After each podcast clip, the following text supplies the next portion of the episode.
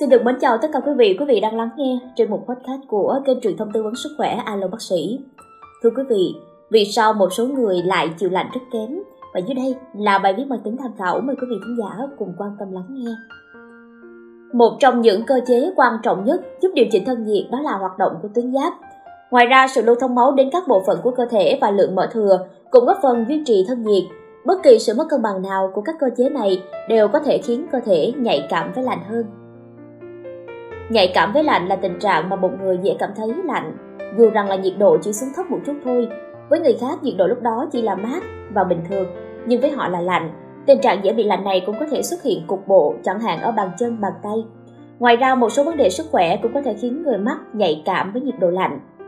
Thiếu máu Bởi thiếu máu là tình trạng mà cơ thể không tạo đủ tế bào hồng cầu khỏe mạnh. Tế bào hồng cầu có chức năng mang oxy đi khắp cơ thể, Do đó, thiếu tế bào hồng cầu sẽ ảnh hưởng xấu đến sức khỏe, một trong số đó là khiến chúng ta dễ cảm thấy lạnh hơn. Các triệu chứng phổ biến khác của thiếu máu là mệt mỏi, tái nhợt và nhịp tim không đều. Chúng ta có nhiều phương pháp điều trị thiếu máu, trong đó có thay đổi chế độ ăn uống và bổ sung chất sắt. Tiếp đến là suy giáp. Suy giáp là tình trạng tuyến giáp không tiết đủ hormone để đảm bảo các hoạt động bình thường. Vì tuyến giáp đóng vai trò quan trọng giúp điều chỉnh quá trình trao đổi chất. Suy giáp sẽ khiến cơ thể nhạy cảm với lạnh hơn, những triệu chứng khác của suy giáp là khô da, tóc mỏng, mệt mỏi và tăng cân, thậm chí là táo bón và kinh nguyệt không đều. Người bị suy giáp có thể được điều trị bằng thuốc. Cuối cùng là bệnh động mạch ngoại biên. Thưa quý vị, bệnh động mạch ngoại biên là bệnh mà động mạch bị thu hẹp, dẫn đến giảm lưu lượng máu đến các chi.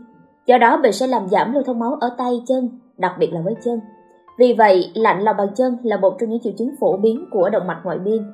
Bệnh cũng có thể gây đau chân khi đi bộ. Nguy cơ mắc động mạch ngoại biên sẽ tăng lên theo tuổi tác và ở người có tiền sử hút thuốc lá, tiểu đường. Một trong những tác động của bệnh là ảnh hưởng lưu thông máu đến tim và não.